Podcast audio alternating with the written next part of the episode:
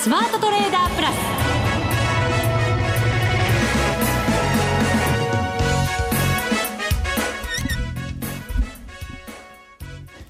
全国のリスナーの皆さんこんにちは。内田まさです。ここからの時間はザ・スマートトレーダープラスをお送りしていきます。この方にご登場いただきましょう。国際テクニカルアナリスト福永博之さんです。こんにちは。よろしくお願いします。よろしくお願いいたします。なんか内田さんドキドキしてるんですか？ドキドキ。今ですね、ちょっと慌てることがあったんですよ。一瞬番組が始まって。私の方から間髪入れずに、なんか言われそうだったんで。ちょっと吹き出しそうだったんで、今、マイクが目の前にありませんね。そんな、ラジオ番組でそれがあっていいんですか？そうですよね。びっくりして今マイクを遠くから引き寄せて喋るというね、あの、すごい技を今発揮しましたけど。技でしたか、それが。ちょっと笑ってスタートになってしまいましたが、ねはい本当は福永さん、お帰りなさいで気持ちよく入りたかったんですよ。ありがとうございます。ははい。すみません。僕いじめられるのかと。先週休んだでしょうみたいな。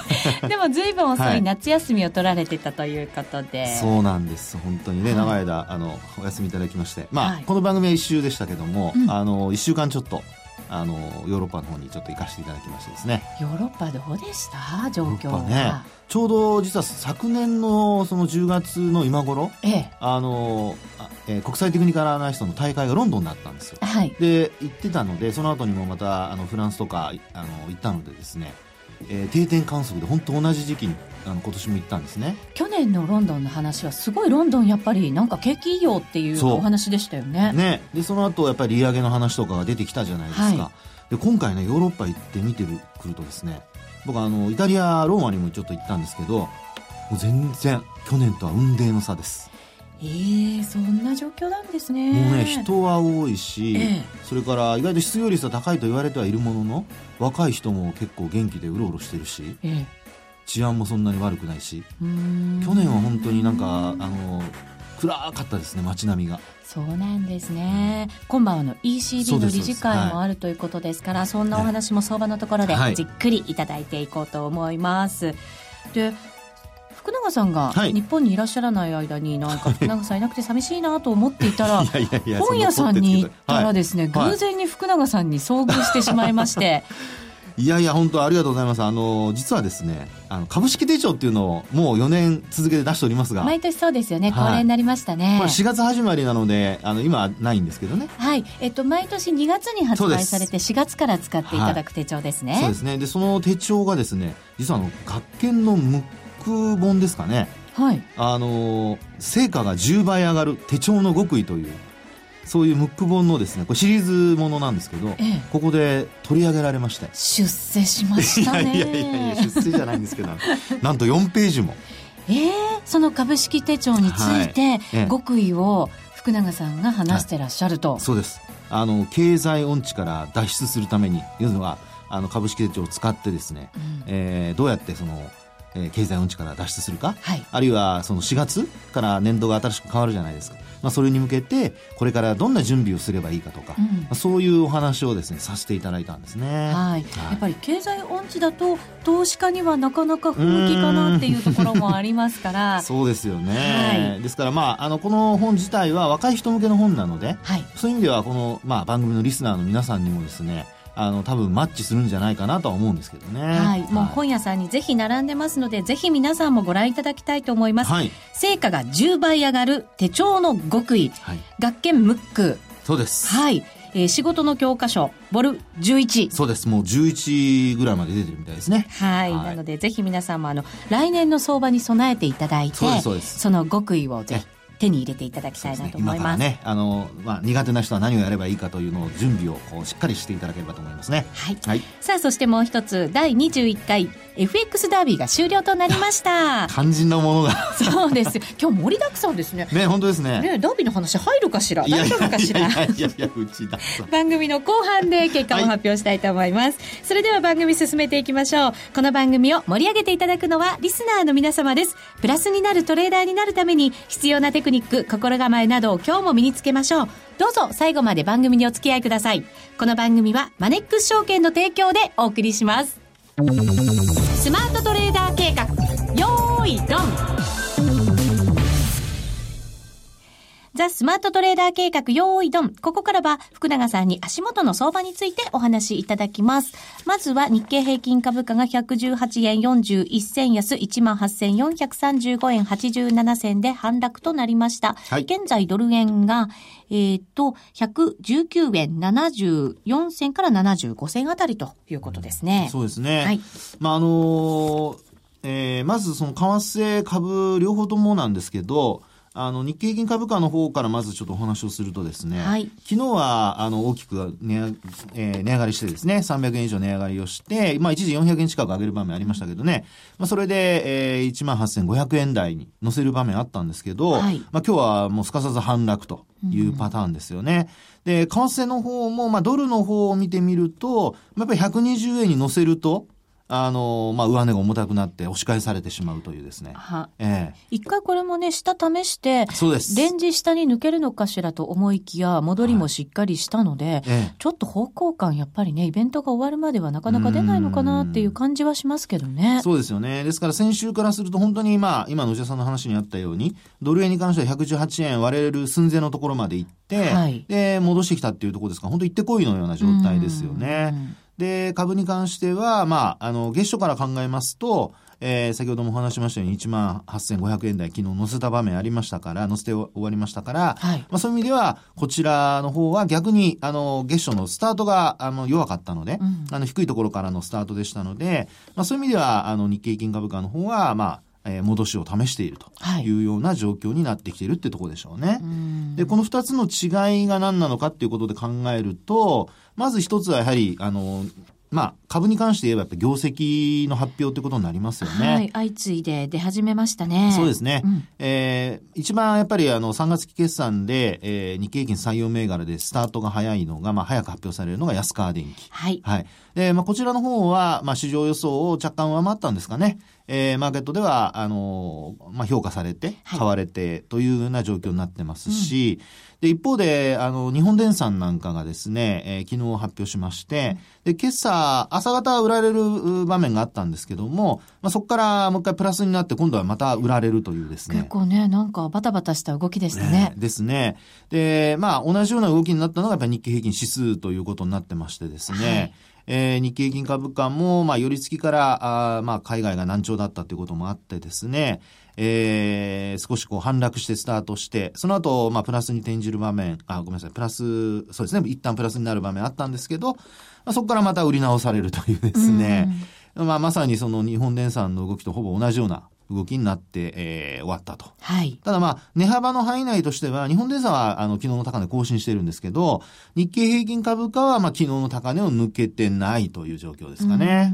えーで、あと、やはり、あの、同じような状況で考えると、まあ、ドル円で言えばですね、えー120円が今日はやっぱり上の壁になっていて、はいまあ、結果的には、あの、120円にですね、届く場面がなく、はい。届かずに、えーまあ、押し返されてというところになりますよそうね。なんですね。やっぱりここが重いんですね。ねですから、まあ、あ今のように、まあ、株は業績の発表。それからあと、為替に関しては、まあ、今は自然体のように、ああの、形には見えますけど、まあ、結果的には先ほど冒頭にあ、あの、内田さんから話がありましたように、まあ、やっぱり ECB の理事会今日予定されてますので、はい。えー、なんか、イギリスの新聞が追加緩和するんじゃないかとか、なんかそんなことを言っていたとかっていう話が、ちらっと聞いたんですけど、ねえ。ねえどうなんでしょうね。うんいやー、私はね、あの、先ほどもお話しましたヨーロッパの景況感見る限り、ええ。すあの、もちろん昨年の時点で、あの、非常に暗かったので、まあ、追加緩和をやったってことはすごく良かったと思うんですよね。で、買い物をしてる人も結構いましたしね。で、あの、まあ、例えば、イタリアではフランス人の、あの、会話の声がよく聞こえてきた、きましたし、ドイツ人もね。はい。で、あと、フランスに行くと、あの、外国人の、あの、イギリス、まあ、英語ですよね。うんえー会話とかもいろいろ聞こえてきたので、えーあとスペイン語とか、あとイタリア語もあったかな。まあ、そんなのを聞いてると、まあ、結構ヨーロッパ内で人が移動してるんだなっていうのを感じたんですよね。うんですから、あの、そこを見るとですね、まあ、あの、ECB がどう考えるかですけど、物足りないと考えるのか、はいそれとも、まあ、あの、回復しつつあるというふうに考えるのかわかりませんけど、見た感じはですね、去年と全く違う雰囲気だったので、はい。まあ、今晩追加緩和はないんじゃないかなという、個人的には思いますけどね。ヨーロッパのその景気がまあ良くなっているんだとすると、はい、それはやっぱり ECB のこれまでの動きが、ええ、まあ少しは役に立ってるっていうことですかね。そうでしょうね。うん、特にその、まあ消費っていうのがね、一番やっぱり個人の人に影響する、はい、あるいはその企業間に現れるものだと思うんですけどね、GDP に占める割合も大きいですから、それで見るとですね、意外にみんな結構物買ったりしてるんですよね。一時期、こうデフレになるなんていう心配かなりね、深刻にされてましたけれども。そうですよね。えー、ところがですね、やっぱり、あの、向こうに行って感じるのは、まあ日本はまあデフレでね、今脱却っていうことを一生懸命やってますけど、はい、あの、ヨーロッパはもう日本と全然物価違いますよね。例えばよく言われるのが、あの、ペットボトルの、はい、あの、500ミリリットルのペットボトルの、あの、水？日本だって昔輸入のね、エビアンだとか、ああいうのってすごく高かったじゃないですか。はい。もうそれよりも1.5倍ぐらいしますからね。へ本当にあの、駅のキオスク、ね、あの、まあ、日本ですと JR とか、あるいは、あの、それぞれの鉄道のところに、あの、あると思うんですけど、売店が。はい。そこで買うと、まあ、150円ぐらいじゃないですか。倍以上ですもんね。それとか、あと、これフランスのパン屋さんだと思うんですけど、あの、ポールってパン屋さんありますよね。有名ですよね。ね私は行ったことありませんけど。いやいやいやいや、まあ、そのうち誰か連れてってくれますよ。そうですね。期待しよう。で、そのポールはですね、日本でも高い方ですけど、うんそれよりもですね、ヨーロッパだともっと高いんですよね。まあ、為替が今、あの、当時ね、あの、昔は、昔というかちょっと前までは160円とかしてたじゃないですか、1ユーロ。はい、そこからすると、まあ、135円とか。まあ、実際にレートで換算するときに140円ぐらいでカウントしてもですね、うんえー、それでもやっぱり700円ぐらいとかするんですよね。日本で500円ぐらいのパンが。その中で暮らせていけてるわけですね。そうそうそうそう。で、みんな、まあ、治安も悪くなく。はい。で、すごくね、なんか不思議なんですけど、感じが良かったです、皆さん。あ、そうなんですか。ええーあの、去年は行った時には、まあもちろんタクシーとかにも乗りましたけど、ええ、すごくなんか、なんつ、冷たい雰囲気だったんですよ。ピリピリした感じというかそうそうそうそういうのってやっぱり出ますもんね。ね。ところがね、なんかすごく、あの、や優しい感じがですね。でもそういうのってやっぱり感じますよね、はい、きっとね。うん、だからそれが街の雰囲気と、それからまあそういう人と接した時に感じるので、まあ、特にフロントの人なんていうのはね、本当になんか不思議でしたね。めちゃくちゃ愛想良かったですね。こういう景気が悪い状況に慣れてしまったというよりは、少しなんとなく明るくなってきたっていう感じがその中には感じられたと。そうですね。うん、まあどちらかというとね、やっぱり今の後者の方でしょうね。やっぱり明るさがちょっと見えているのかなと。ね、それがまあフランスだけだったら、まあ、あの一部なのかなって感じだと思うんですけど。ね、フランスもやっぱりね、良くなかったですもんね。うん、そうです。経済指標なんか見ると。ね、で、イタリア、ローマ行っても、もうローマなんか僕あの駅、あの、ローマチェントルとかいう駅があるんですね、センター、セントラル駅が。そこ行ってもですね、もうすんごい人ですよ。もう東京駅の、あの、中を歩くような感じ本当に。そうなんですか。そんなに賑わってる感じなんですね。そうですね。で、ブランドショップがいっぱい入っててですね。ええ。で、まあそういうのが、まあ少し、あの、去年とは全くちょっと雰囲気が違う。新しい建物もできてて。この1年でそこまでやっぱり雰囲気も変われる、街の中の様子も変わることができるっていうのは結構強いですね。はい、そうですね。ですから、イギリスはね、あの、その前にすごくオリンピックの影響もあって良かったって話を去年したと思うんですけど、はい、それに近いぐらいの、もちろんあの街の中の整備とかそういうのは全然ダメなんですけど、あの、まあ、ボロボロのものなんですけどね。えー、ただまあ、新しい建物ができたりだとか、まあそういう少しこう雰囲気が変わってるなっていうところを見ると、うん、やはりあの、まああ、さっきもお話しましたように ECB がですね、えー、回復しつつあるというふうに見るのか、あるいはそこでもう、もう一つアクセル吹かそうとするのか、はい、踏み込んでですね、それ考え方次第だと思うんですけども、まあこれで追加緩和本当にやるのかなってっていうのは逆にちょっと感じましたね。はい、今日は日本時間の20時45分にその ECB が政策金利を発表して、はいその後21時30分からドラギさんの記者会見が行われるということですから、ね、このあたりは、まあ、株にとっても為替にとっても注目の時間帯ということになりますね。そうですよね。はい、ですから、まあ、あの実際にもしあのまあ、緩和があってもなくても、まあ、その後の反応が、まあ、どっちに動くかっていうことだと思うんですけど、はい。あの、いずれにしても景況感が良くなるっていうふうに考えたら、一旦緩和をして、まあ、仮に緩和した場合ですね、えー、ユーロが売られたとしても、またちょっと戻すっていうようなことがですね、ちょっと考えられるというような感じはしますね。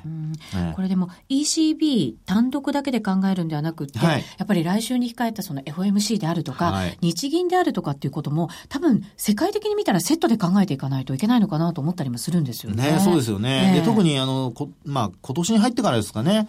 あの、まあ、ドラギさん、あ、えーそうですね。あの、ECB はドラギさんで、まあはい男性ですけど、あの、IMF はラガルドさんでしょ？はい女性で女性ですよね。で、あと、F、あの、FRB は、えーイエレンさんですよね。これも女性で。で、ラガルドさんが、まあ、いろいろ、あの、アメリカ、え F、F えー FRB にこう注文つけたりだとか、はい。いろいろね、世界の景況感ちょっと見てくださいみたいなことを言ったりしてますから、まあ、そういう意味で言うとですね、本当内田さんの話に出たように、まあ、やっぱり一国だけで、うんなかなかこう、お突っ走れないというですね、うんまあ、あるいは自分の国だけが良ければいいということは、まあ、ちょっと控えないといけなくなっているのかなというね、そういう雰囲気はありますよね。そうですね、ええアメリカなんかこれも今よく言われるようになりましたけど、財政の壁みたいなものが崖ですか？崖崖はい。うんまたね、なんか注目されてて。11月のねそうそうなんですよ。もう本当たびたび出てくるこの言葉って感じですけど、ねそれを前にしてやっぱり本当は動けないんじゃないのっていう見方の方が強くはなってきてますよね。そうですよね。ええですから、あの、ドル円の動きなんか見ても、あの、そういった、こう、イベントをめがけて、一旦、まあ、下値を試しに行って、うんまあ、そこからポジション、まあ、もう一回戻すというような、まあ、そういう動きを感じますよね。で、株価に関して見ても、やはり、えー業績発表をね、期待しているような、こう、向きもあるかとは思うんですけど、えーやっぱいいものと悪いものはもう素直に分かれているとはい。いう状況ですから、まあそう考えますと、やっぱり、あのー実際に、えーまあ、外部環境、周りの状況を見て、えーなかなか動けないとなると、えーまあ、あー早急にと言いますかね、一国だけでこう結論出すっていうのはなかなか難しいかもしれないですよね。うん。で、特にあの、中国の、あのね、えー影響っていうのも、景況感の話がね、いろいろ、あの、言われますし、はい。まあ今、ロンドン行ってね、なんか積極的に外交されてますね。ね、まあ安倍さんも頑張ってますけどね、えええーモンゴル行ったりとかね、中央アジアに行かれていろんな、あの、話をされてますから、でも結構中国の方が派手に取り上げられてる感はありますけどね。まあね、えあの、合ってる相手が、まうんあ、あの、国の大きさだとかね、そういうところがね、違いますからね。はいまあ、ただ、あの、まあ、地味であれそういうのをやるかやらないかってすごく重要なことなので。そうですよえねーで、。あと、まあ、あの、ヨーロッパでやっぱり中国の方も非常にたくさん多くいらっしゃってですね。はい。まあ、ぱりたくさんお金を使っておられましたが、でもどうなんでしょうね。日本で見る爆買いよりは、ええ。国慶節終わった後に行ってるからかもしれないですけど、少なかったですよ。あ、そうですか。うんそんなに目立たなかった目。立たなかったですねうん。やっぱり日本の方が近いからなんでしょうかね。あのバスツアーでドーンって来るじゃないですか。そうなんですよね。銀なんかこう、団体だから目立っちゃうっていうのはあるのかもしれません。まあでも、発表されたものも数字はいもかなりたくさんの方々が、ええやっぱり実際に来てくださってるっていうねそう、そうそう。現状ありますからね。ね本当そうですよね。ええですから、まあ、そう考えると、ヨーロッパの方に、まあ、中国、ね、習近平さんが行って、で、ロンドン、まあ、イギリスでね、あれだけ大盤振る舞いをしてですね、まあ、相互にですけども、まあ、話をして帰ってき、まあ、帰るんでしょうけども、まあ、そういったところを考えると、イギリスはまあ景況感はそんなに悪くないので、ええまあ、そこでお互い、こう、ウィンウィンっていう話をしてましたけどもね、まあ、そうなると、やっぱりポンド自体は、はい。やっぱり強くなっていく可能性が、こう、出てきますよね。ああ、そうですね。ええポンドってやっぱりちょっとこう、触れが大きい通貨なので、はい。私なんかあんまり実際にトレードしたりしないんですけど、このところのね、やっぱり強さちょっと見てた方々も多いみたいですからねうん、。そうですよえね。えですから、まあ、ポンド円なんかで見ると、まあ、直近で見てもやっぱり、あのーまあ、現状184、5円、うんまあ、4円台の後半ぐらいですかね。はい。はい。まあ、その辺なんか見てましても、やっぱり、あのーまあ、以前100、ん ?240、50円っていうのが僕の、あの、イメージなので、はい。で、あと、えーっと、8月なんかですよね、195円までありましたからね。そうなんですよね。ですから、ここから、まあ、あの、利上げするかどうかちょっとわかりませんけども、えー、為替の方も、まあ、あーそうやって中国が行っていろいろやってきてるっていうところを見ると、うんやっぱりポンドなんかもですね、これからちょっと注目される可能性があると。で、なおかつ、ユーロは今晩 ECB の理事会があって、まあ話がどうなるかによりますけども、はい景況感は、あの、まあイギリス除いての、ね、ユーロということで見ると、まあ、あの、ヨーロッパ自体も回復しつつある。うん、ただ、ドイツに行けなかったのはちょっと残念だったんですけどね。ドイツね、やっぱり見ておきたいですよね。というのは、あの、移民のね、えー、影響ね。ただ、あの、まあ、よくあの、日本でも映像出るじゃないですか。あれっていうのは一部の、あの、地域だけなので、うん、基本的にはもう街の中にですね、移民の人がいるとかってことは、まあ、あの、見かけませんでしたから。結構なんかね、映像が、その、衝撃的な感じじゃないですか。うん、そうですよね。大勢でわーっとこう移動してる感じとか。えー、鉄道とかね。えー、僕はあの、ちょうどローマから、あの、まあ、パリまで、あごめんなさい、あの、その前にリヨンに寄ったんですね。うんうん、それはあの、TJB だとか、あるいは普通の、あの、列車でね、あの、移動したんですけど、はいまあ普通の列車に関しては全くそういう移民のあの影とかそういうのは一切なかったですね。イタリアから動いた時に比べたらちょっと落ち着きつつあるっていうことなのかもしれませんね。そ、ねうん、それもありますよね。うん、ただドイツのあの鉄道は当初、ええ、やっぱり移民がわっと押し寄せた時には、一旦外に出ると、中に入れなかったっていうね。うん、そういう。規制がね、えー、規制がかかったもんね。ね、ありましたよね。ですから、まあ、落ち着いてるっていう意味で言うと、えー、まあ、あの、移民の影響っていうのは、今のところはですね、経済的にだとか、うん、あるいは人々の暮らしの中に影響っていうのは、あの、まあ、私の言った範囲だけで、あの、全部は言えませんけど、ある程度は、あの、まあ、影響は出てないのかなというふうには思いますけどね。うん、そうですね。はい、今のそのドラギさんの記者会見の中からも、もしかしたらそういうのが感じ取れる言葉が出てくるかもしれませんので、うん、でね、はい、注目したいところです。はい。えー、以上、スマートトレーダー計画、用意ドンでした。これまでこんな FX はなかった。ついにマネックス証券から革新的な FX 取引プラットフォームトレーダブルがリリースされました。トレーダブルはデンマーク初の全く新しい FX。使いやすい操作性はもちろんのこと、豊富に用意されているアプリをトレーダブルにダウンロードすることで、お客様の思い通りのツールやサービスを使用できます。世界中の開発者が提供するアプリを使って、自由自在にお客様の取引スタイルを実現。最低取引単位は1000通貨単位だから、少額でもお取引が可能です。リスクが心配な初心者の方でも始めやすい。また、米ドル円やユーロ円などの主要通貨から、高金利通貨の5ドル円や南アフリカランドまで、豊富な13種類の通貨ペアを取り扱っています。口座開設のお申し込みは、パソコンやスマートフォンからマネックス証券で検索。まずはトレーダブルの使い勝手を堪能してみてください。今すぐお申し込みを。トレーダブルのお取引に際しては、証券総合取引口座とトレーダブル口座の開設が必要です。FX 取引では元本損失、元本超過損が生じる恐れがあります。お取引の前には、当社ウェブサイトに記載の契約締結前交付書面などを必ずお読みください。マネックス証券株式会社金融商品取引業者関東財務局長金賞第165号。みんなで参加今週のミッションみんなで参加今週のミッションのコーナーです。皆様にご参加いただきました第21回 FX ダービーが無事に終了いたしました。皆さん本当にありがとうございました。したそしてお疲れ様でした。お疲れ様でした。1ヶ月間。はい。はい。皆様盛り上がっていただけましたか？盛り上がったと思いますよ。そうですか。はい。一緒に盛り上がれなくて残念でした、私は。いやいやいや、内田さん別の意味で盛り上がってるんじゃないですか。そうですね。別の意味って皆さんにわかりますかね、はい、あの、ホームページにはですね、すで、に4時の段階でランキングをアップさせていただきましたので、ご覧いただける方は、いやん、見ないでっていう感じのところもありますが、えー、ご自身の位置をね、ぜひ見ていただきたいなと思います。はい。危ないですね。では、じゃあ、早速ですけど、はい、福永さんから、はい、その最終順位を発表していただこうと思います。よろしゅうございますか？はい。では、よろしいですよ。10位から言ってよろしいですか、はい、どうぞ、よろしくお願いいたします。はい、かしこまりました。えー、内田さんの名前、あるいは花子ちゃんの名前があるといいな。いいんですよ。余計なことはつけなくてもね。失礼しました。はい。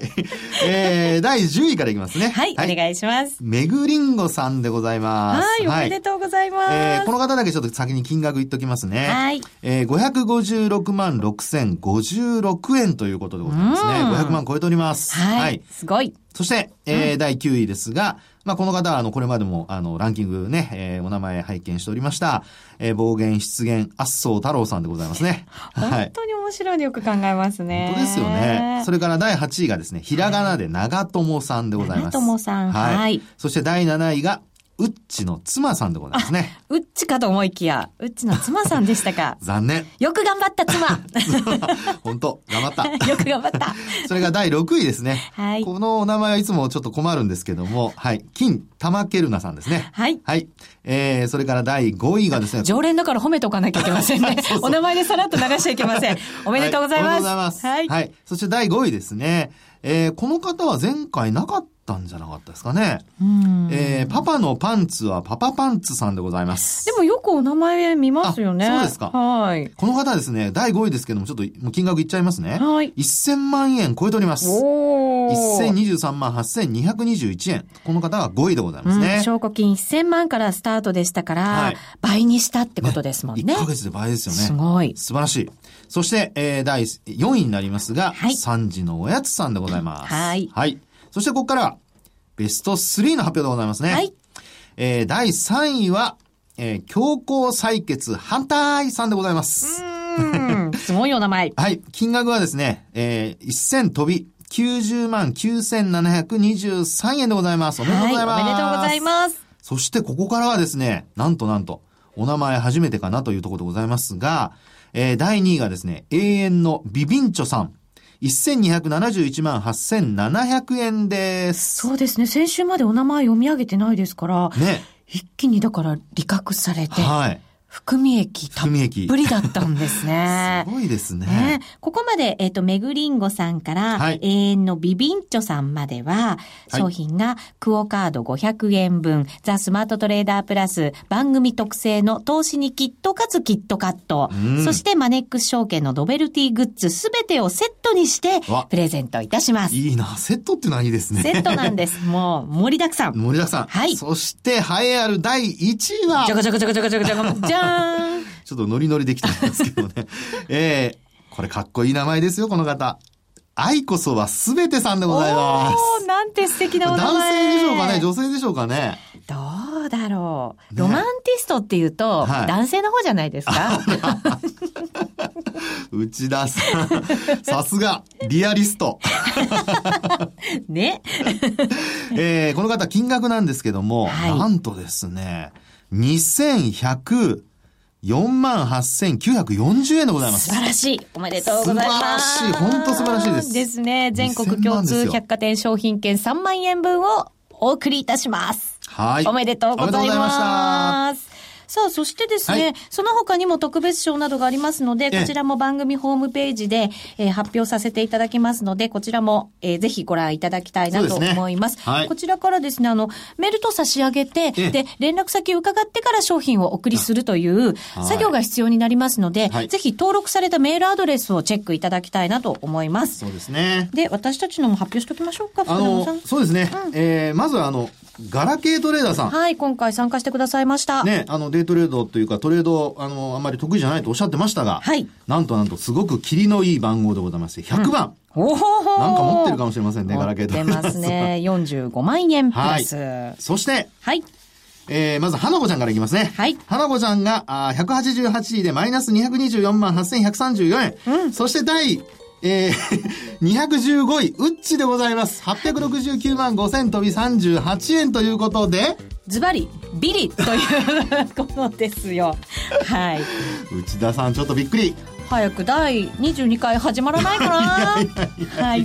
ぜひ皆さん、はい、次回もご参加いただきたいと思います。すね、この反省はこれからきっちりつけましょう。さあ、そろそろお別れのお時間となりました。はい、この番組はマネックス証券の提供でお送りしました。